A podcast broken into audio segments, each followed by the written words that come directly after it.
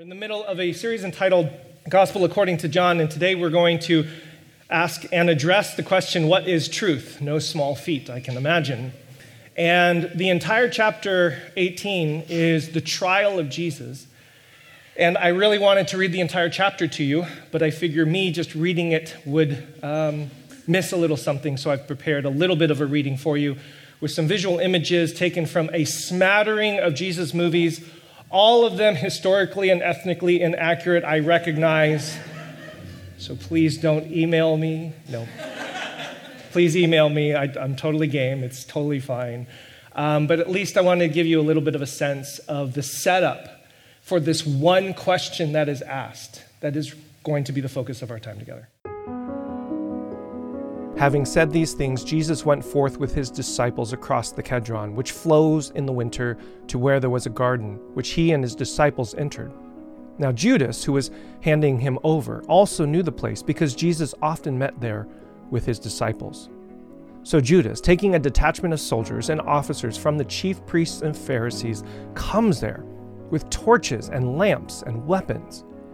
Jesus, therefore, knowing about all the things descending upon him, went forth and says to them, Whom do you seek?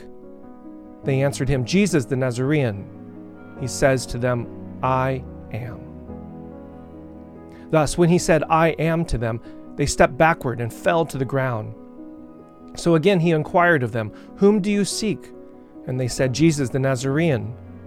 Jesus replied, I have told you that I am. So if you are seeking me, allow these to go so that the word that he had spoken might be fulfilled Those whom you have given me, I lost none of them. Simon Peter, therefore, having a sword, drew it and struck the high priest's slave and hacked off his right ear.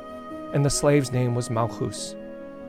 So Jesus said to Peter, Put the sword in its sheath. The cup that the Father has given me, shall I not most surely drink it? So the detachment of soldiers and the chiliarch along with the officers of the Judeans, seized Jesus and bound him, and led him first to Annas, for he was the father in law of Caiaphas, who was that year's chief priest. Now it was Caiaphas who had advised the Judeans, It is expedient that one man die on behalf of the people. And Simon Peter and another disciple followed Jesus. And that disciple was known to the chief priest and entered along with Jesus into the chief priest's courtyard. But Peter, stood outside at the gate. So the disciple who was known to the chief priest went out and spoke to the girl keeping the gate and conducted Peter in. So the slave girl keeping the gate says to Peter, Are you not also one of this man's disciples? He says, I am not. And the slaves and the officers were standing there, having made a charcoal fire because it was cold, and they were warming themselves. And Peter was also with them standing there and warming himself. So the chief priest interrogated Jesus concerning his disciples and concerning his teaching. Jesus answered him, I have spoken openly to the cosmos. I always taught in synagogue and in the temple where all the Judeans congregate, and I spoke nothing in secret. Why do you question me? Question those who have listened to what I told them. Look, they know the things I have said. And as he said these things, one of the officers standing nearby struck Jesus a blow to the face, saying, This is how you answer the chief priest? Jesus answered him, If I spoke amiss, bear witness to the wrong. But if, well, why do you beat me? So Annas sent him bound to the chief priest Caiaphas. Now Simon Peter was standing there warming himself. So they said to him, Are you not also one of his disciples? He denied it and said, I am not. One of the chief priest's slaves, a relative to the man whose ear Peter cut off, says, Did I not see you in the garden with him? So again, Peter denied it, and immediately a cock crowed. So they led Jesus from Caiaphas to the praetorium, and it was just before dawn, and they did not enter the praetorium, so that they should not be defiled, but might instead eat the Passover. So Pilate went outside to them and says, What accusation do you bring against this man? They answered and said to him, If this man were not doing evil, we would not have handed him over to you. So Pilate said to them, You take him and judge him according to your law. The Judeans said to him, It is not legal for us to kill anyone, so that the word spoken by Jesus indicating by what death he was about to die might be fulfilled. So Pilate went back into the praetorium and summoned Jesus and said to him, You are the king of the Judeans? Jesus answered, Do you say this on your own, or did others speak to you about me? Pilate answered, Am I a Judean? Your nation and your chief priests handed you over to me. What have you done? Jesus answered, My kingdom is not of this cosmos. If my kingdom were of this cosmos, my subjects would have struggled, so that I should not be handed over to the Judeans, but for now my kingdom is not from here. So Pilate said to him, Are you then a king? Jesus answered, You say that I am a king. I was born for this and for this have I come into the cosmos, that I might testify to the truth. Everyone who belongs to the truth hearkens to my voice. Pilate says to him, What is truth? And having said this, he went outside again to the Judeans and tells them, I find absolutely no case against him. This last image that you're looking at uh, is actually the place of Golgotha, what we believe to be the stone quarry where Jesus was actually crucified. So, over the course of the last 10 years, Spark has had a focus of inspiring people to live the way of Jesus. And over the course of the last 10 years, we have talked about a variety of revolutions, a variety of ways in which we believe that the Jesus way has upended, transformed, and revolutionized particular ways of being in this world. So the first one is a power revolution. We have talked about the upside down kingdom. We've talked about empire. Rome, of course, being the predominant image, picture, metaphor, um, the kind of the antithesis of the kingdom of God. And we've talked a little bit about how Jesus completely upends what we think about power and how power is supposed to work. There's a moral revolution uh, towards justice and compassion.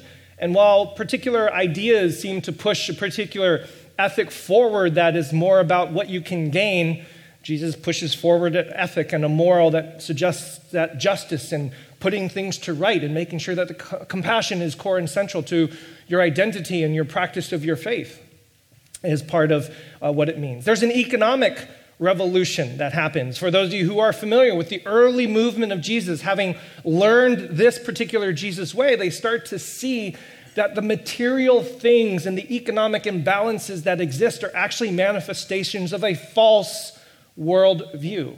And so in Acts, you'll see and read about stories of people selling everything that they have and giving to those who were in need, so that there was nobody in their community who happened to be in need. And of course, perhaps at the fundamental base of this is a religious revolution that love should be central to everything that you do.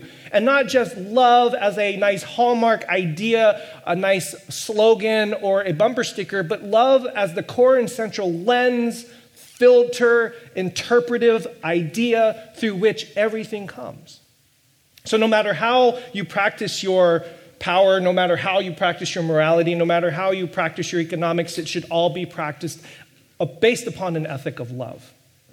So these, I hope, are somewhat familiar to Sparkers who have been with us for a period of time, and you can go back into the archives and hear plenty of teachings where we try to articulate this, try to tease this out, and try to apply this to real world everyday situations. What I don't think we have talked about yet, and I tried to go back through the archives in my brain, but what I don't think we have talked about yet is that I also believe that there happens to be in the Jesus movement an epistemological revolution. Now, for those of you who are tired of Kevin using big words, epistemology is just simply a big fancy word to mean the theory or the study of knowledge or what is true. How do we come to know the things that we know and what participates in that knowledge? And how do we actually have a sense of knowledge? And it is all summed up essentially in the question that Pilate asks. This one very short phrase What is truth? Pilate said to him, Are you then a king? He answered, You say that I was a king. And this line, this line is just kind of crazy when you think about all those other revolutions. I was born for this, and for this I have come into the cosmos, into the world, that I might testify to the truth. Inherent in the Jesus movement is a commitment to this idea, which is truth.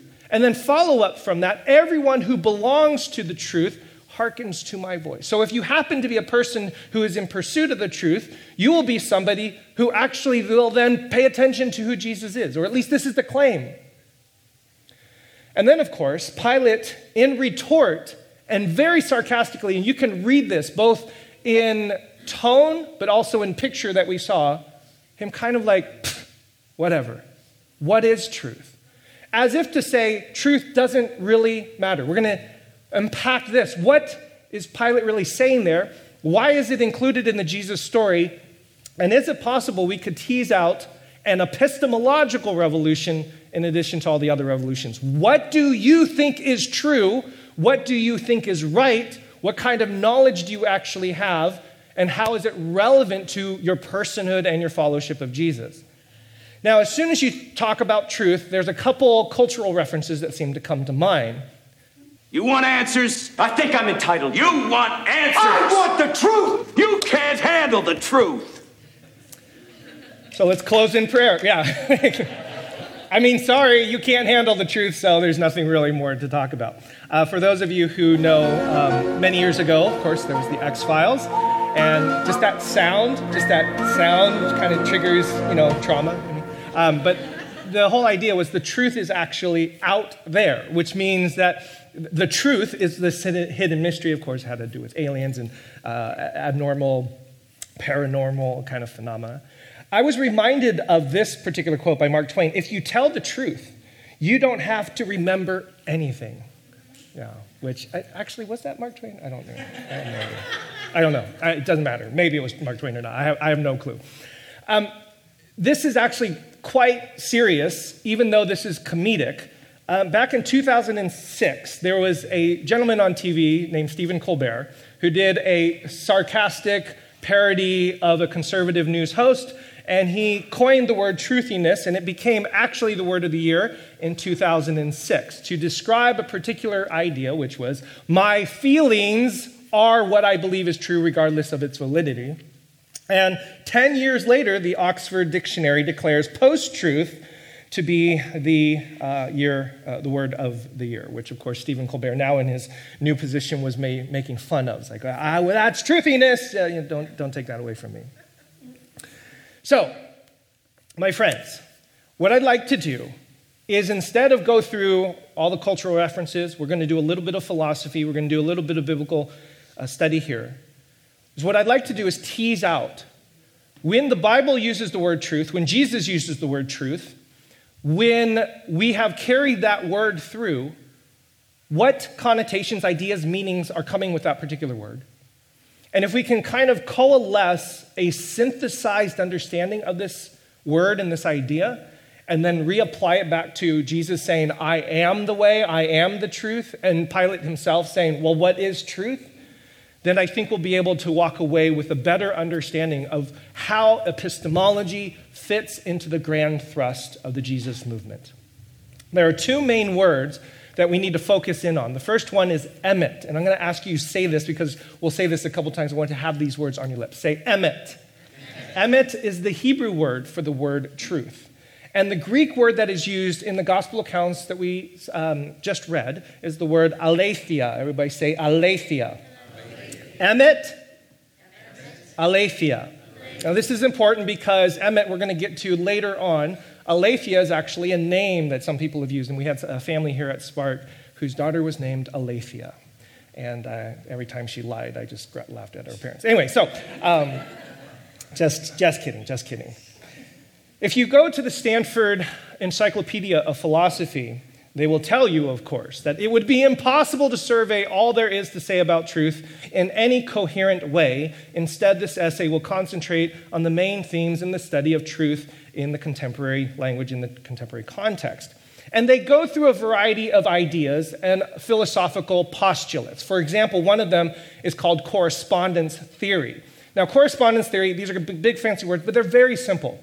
It just simply means is the thing that you say actually true in real life? Is the thing that you say, can it be verified? What? What?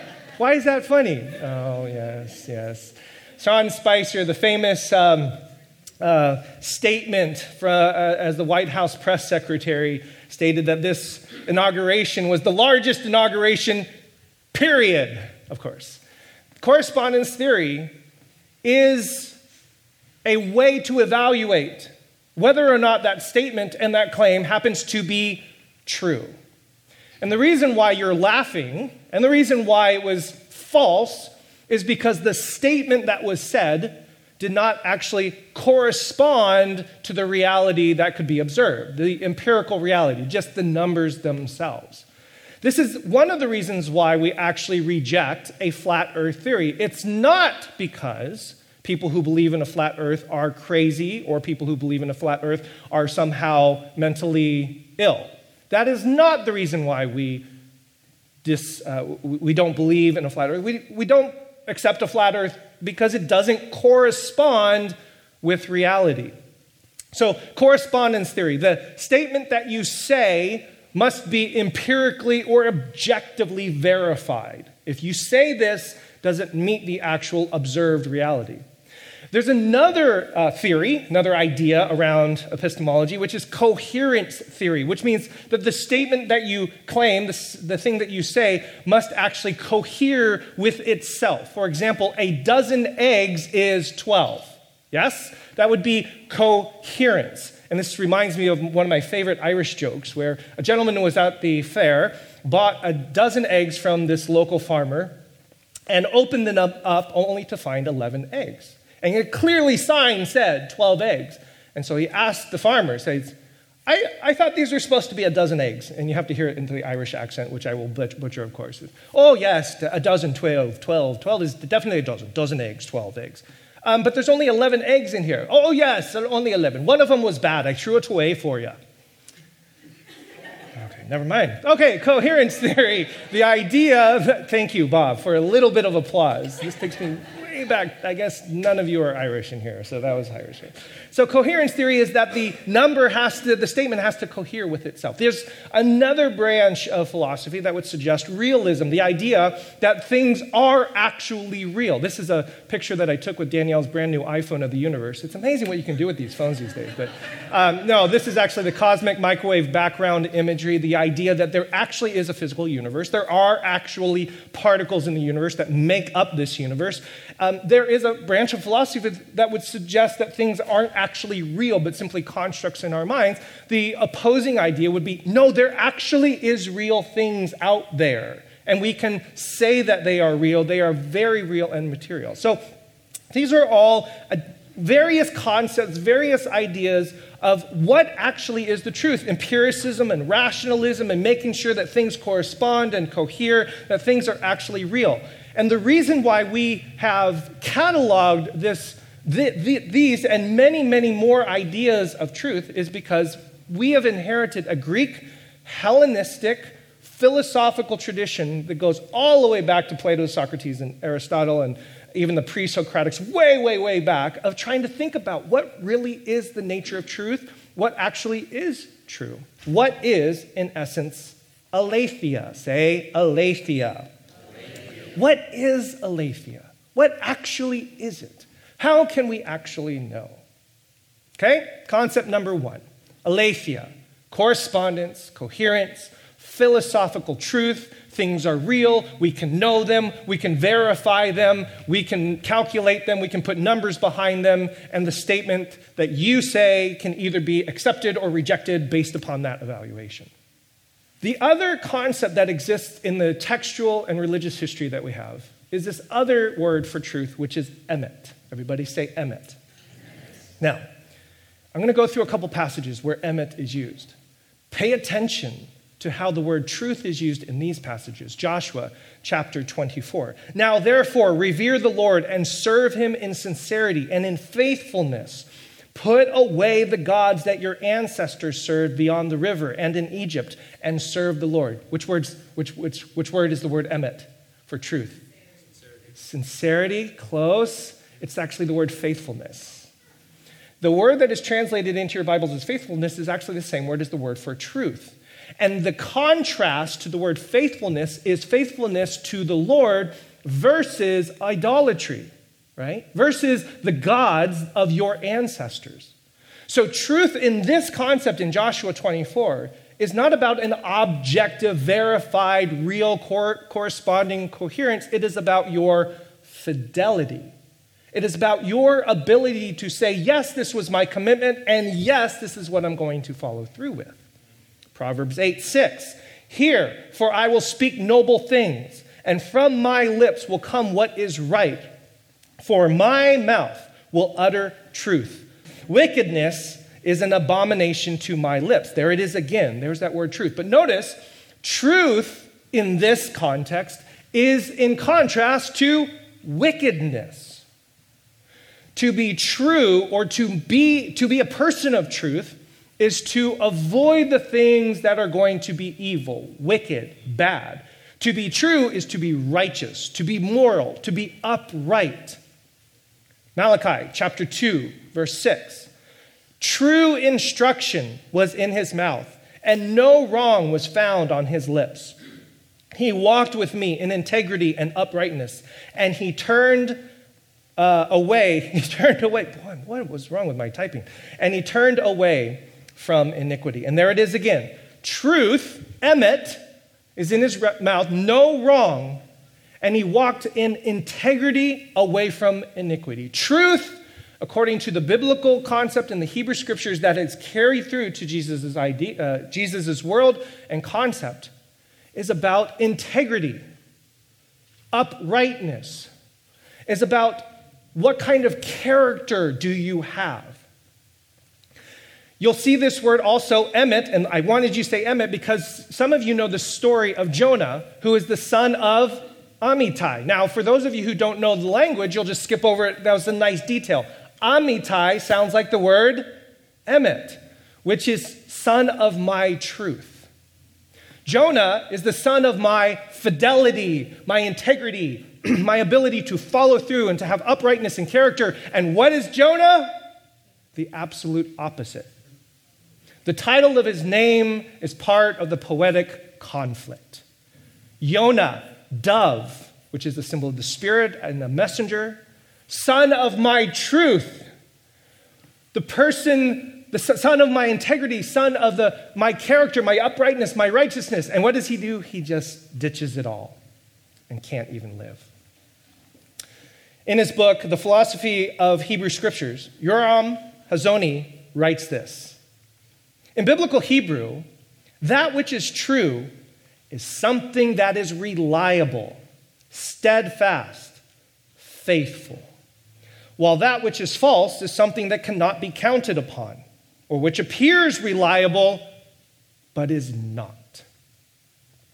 There is no question, therefore, of truth and falsity referring to any kind of correspondence between speech and reality for in these cases, there is no speech involved, there are only objects and persons. This, my friends, is the general idea and concept of truth in the biblical passages. Something that is reliable, steadfast, faithful. Speech, the, the words that I say and how I act and how I behave are coherent, they are one. Fidelity, believable, trustworthy, honorable. And then, of course, this is where we get our modern English word this person is true. This person is somebody with whom we can rely upon. This is the same word, emet, that you say every time you close out a prayer. Amen comes from the same root, same idea. So when you say amen, you're not just saying prayer done, you're saying, may it come to pass. Will the God that I have just prayed to now follow through with the thing that I have now prayed for? Will the thing that I have prayed for regarding my commitment, may it actually come to pass? May I have integrity and fidelity and commitment and loyalty and honorability in the thing that I just prayed for. And in all of these prayers, may it have integrity. This word emet also reminds me of some very painful time in history. The word emet is where we get our name, Emmet. And one of the stories, one of the ideas around Mamie Till's decision. For those of you who don't know this story, just look it up. Emmett Till was lynched uh, for uh, being accused of making an inappropriate gesture towards a white woman um, in the South, of course, during a time of extreme racism and lynching, and was just absolutely brutally murdered. And his mother decides to hold an open casket funeral because she wanted to let everybody see and everybody know what they did to my son. And it was that telling of the truth that started and continued and advanced the civil rights movement and more legislation and the fight for racial and equal justice. And I find it to be more than poetically powerful that his name was truth. Emmett. So, my friends, here we are. Through a Greek philosophical Western lens that we have inherited. Aletheia, philosophical truth, it is corresponding truth, it is coherent, it is real. It can be empirically studied, it can be calculated, it can be added and subtracted and verified. But then you have this whole other idea of truth, this additional epistemological revolution, which is sure, you can know things, sure, you can verify the facts, but are you the kind of person with the kind of character, integrity, commitment, honorability to live out that very truth? And does your life actually adhere with the words that are coming out your mouth? Does your behavior cohere with your stated convictions and integrity? And when we apply this, the reason why I wanted you to hear all of the story that was leading up to Pilate's question, What is truth? All along the way, there are two things happening. There's aletheia, the confession of who Jesus is, the asking of the objective question about Jesus' identity, and then there's also emet, or should I say, a violation of emet. People who say that they are a part of the movement, like Peter, and yet fail. And the reason why that story is being told, leading all the way up to Pilate's question, what is truth? Is because the narrative is itself an explanation of the very question that Pilate is asking What is truth? What does it really matter? The people in the yards ask questions. Jesus answers, I am. But yet, if that happens to be true, they follow through with a completely different objective. Annas, Caiaphas, and then, of course, Peter, who denies. These are all actions and activities in this narrative that are illustrating the very opposite of the very kind of truth that the Jesus way was attempting to advance. And then culminates in this gentleman by the name of Pilate. This is one of the first and only pieces of archaeological evidence that we have. You can see Pilatus on this engraved dedication stone found in Caesarea. And when Pilate finally is the culmination of this, we start to see that there's two different kingdoms, right? Pilate keeps asking, So you're a king, you are a king. And that happens to be true. Jesus is a king, and he keeps, I love the, the, the rhetorical twist. It is you who say it, Pilate. You're the one. So, okay, so you said so. And one of the responses that Pilate gives is okay, so you are the king. Fine. Who cares? Because I've got the power. And one of the things that's happening here, part of the reason why Pilate asked his question, is because he is both the antithesis and the enemy of the very truth that Jesus embodies in this drama and the fulfillment of his own question What is truth? I don't need truth. Truth is irrelevant. I'm the governor. I have the stamp of Rome. Who needs truth? Who needs aletheia? Who needs emet? I get to make the decisions. So he answers, What is truth anyway? And this is when Jesus basically says, I am the truth. Now, which is a very difficult kind of phraseology because we think of truth as this abstract concept. So, how can that be embodied in a particular person because we have only understood aletheia, we haven't understood emet. So, in this particular sense, this conflict in this discussion is declaring that Jesus is both the declaration and the embodiment of truth. He declares the truth by bringing to light the real, coherent, corresponding truths of the real world, of real people's lives. He is telling the religious folks all throughout his story, his ministry, what they are doing, what the reality is, what the truth of the matter is. But he is also faithful, diligent, trustworthy, dependable, and dependable to follow through, to fulfill and make good on his commitment. Yes, I will drink this cup. Yes, I will follow through.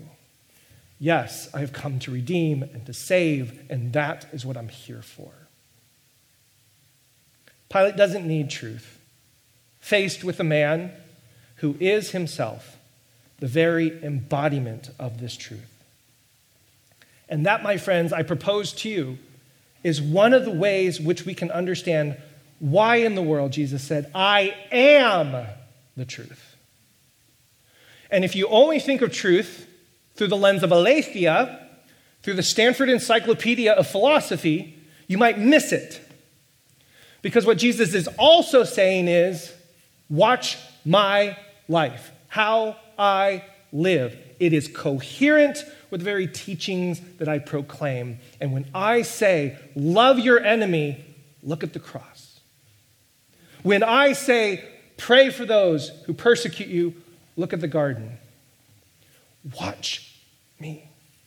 The words that come out of my mouth are coherent with the life that I live.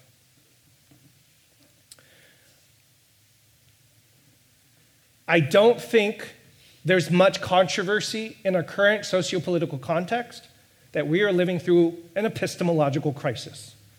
Probably all around the news for many years now, there's been serious questions about truthiness, alternative facts, what happens to be real, the size of an inauguration crowd.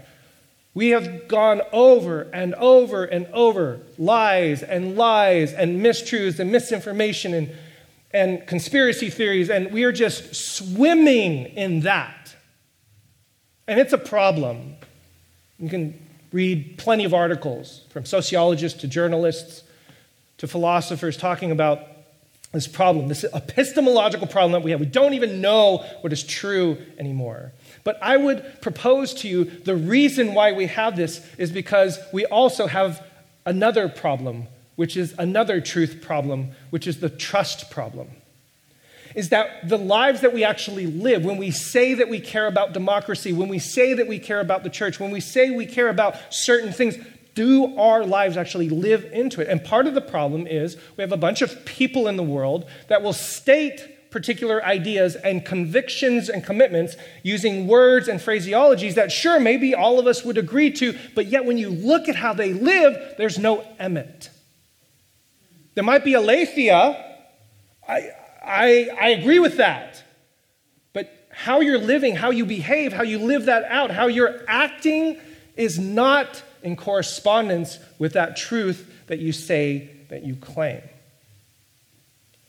Truth, my friends, in this revolution is a bringing back together of the corresponding rational empirical, philosophical truth of aletheia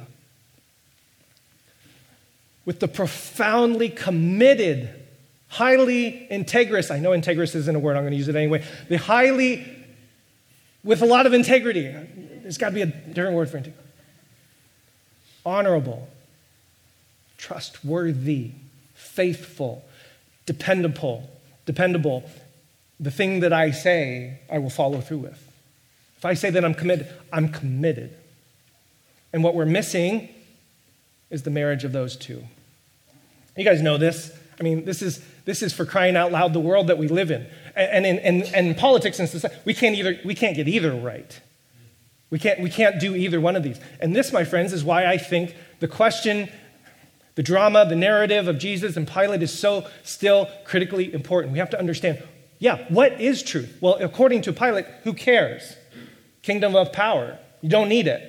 But if you, if you are a follower of Jesus, you care about both Aletheia and Emet. You care about both. I'm reading a terrifying book. I haven't read too many terrifying. I mean, one of my terrifying reads was The Uninhabitable Earth by David Wallace Wells on climate change. That's terrifying. This is the other terrifying book that I'm currently in the middle of How Fascism Works by Jason Stanley, professor of philosophy at Yale. Look at the first four chapter titles The Mythic Past, Who Needs Truth? Propaganda, Anti Intellectual Unreality. And then Hierarchy, Victimhood, Law and Order, Sexual Anxiety, Sodom and Gomorrah, uh, Arbeit Mach Frei. These are all phraseologies that are pointing to this very idea. We don't need actual history, we can create a mythic past. We don't need actual principles, we just need propaganda. So, we, so we're missing all the aletheia. We're missing the actual truth. This is part of the reason why there's so much controversy around the 1619 projects. It's like, we don't need the truth, we need our mythic past.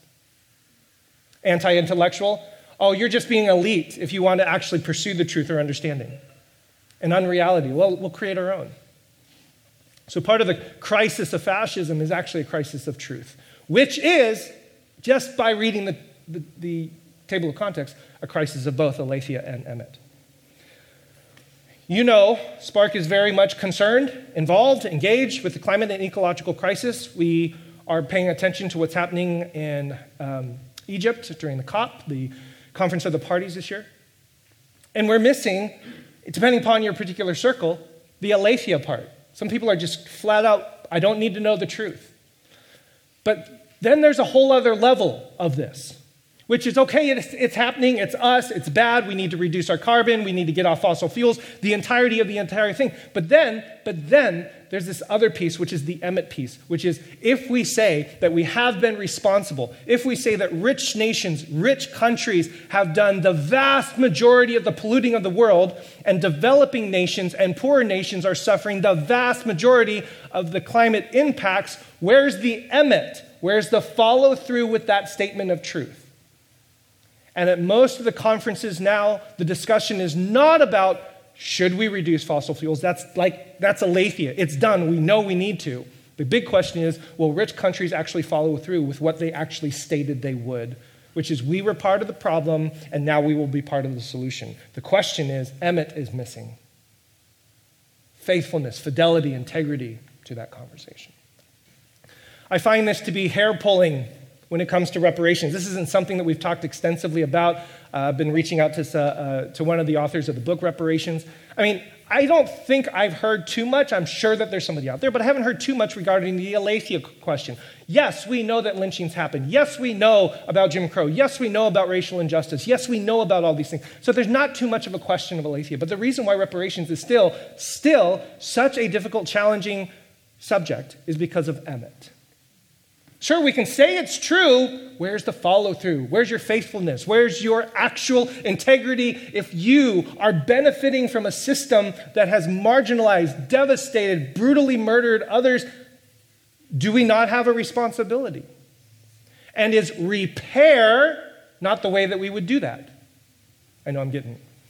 My Q group, my small group, wants to talk about effective altruism some coming up pretty soon. So we're going to talk about effective altruism. I grabbed this picture of the play pump, which is supposed to be this wonderful example of a wonderful. Anyway, I'll tell you about that later. But philanthropy is a very similar idea. In effective altruism conversations and circles, they talk very much about we've got the Emet. We're there. We care deeply. We want to help. We want to make the world a better place. But yet, because of passion and emotion and availability and the things that I care about, we sometimes don't have the aletheia down.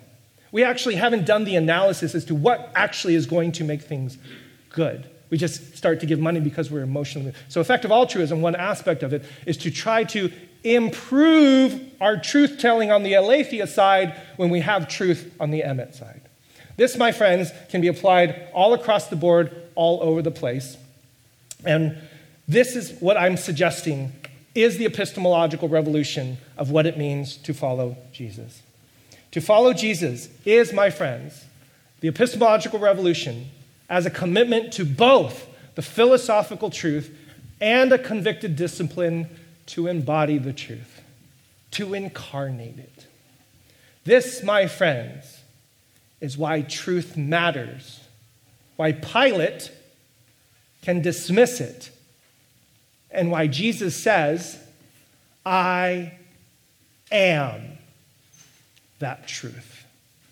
If you want to know what truth is, look at me, Jesus says, because I will be the embodiment of it all.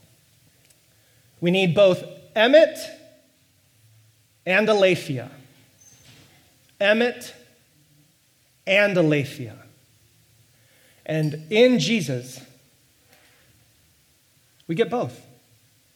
And so, as followers of Jesus, we pursue both hand in hand, arm in arm, heart in heart, together. That is how we advance the epistemological revelation. We're going to shift to a time of communion, my friends, and we're going to invite you to partake of the juice and of the bread. And it is in this symbol, once again, the coming together of the fact of the history of Jesus' death, burial, and resurrection. But it is also an embodiment of Jesus' faithfulness to follow through with the redemption and the saving of the world. To ingest within ourselves, once again, fidelity, trustworthiness, a God that followed through, a God that was true. For in the night in which he was betrayed, our Lord Jesus took the bread, blessed and broke it, giving it to his disciples, saying, Take, eat. This is my body given for you. Do this in remembrance of me. And likewise, after supper, he took the cup, gave thanks, and gave it to them, saying, Drink this, all of you. This is my blood of the new covenant, which is shed for you and for many, for the forgiveness of sins. Do this as often as you drink it in remembrance of me. My friends, as we sing, please come to the table, for all are welcome.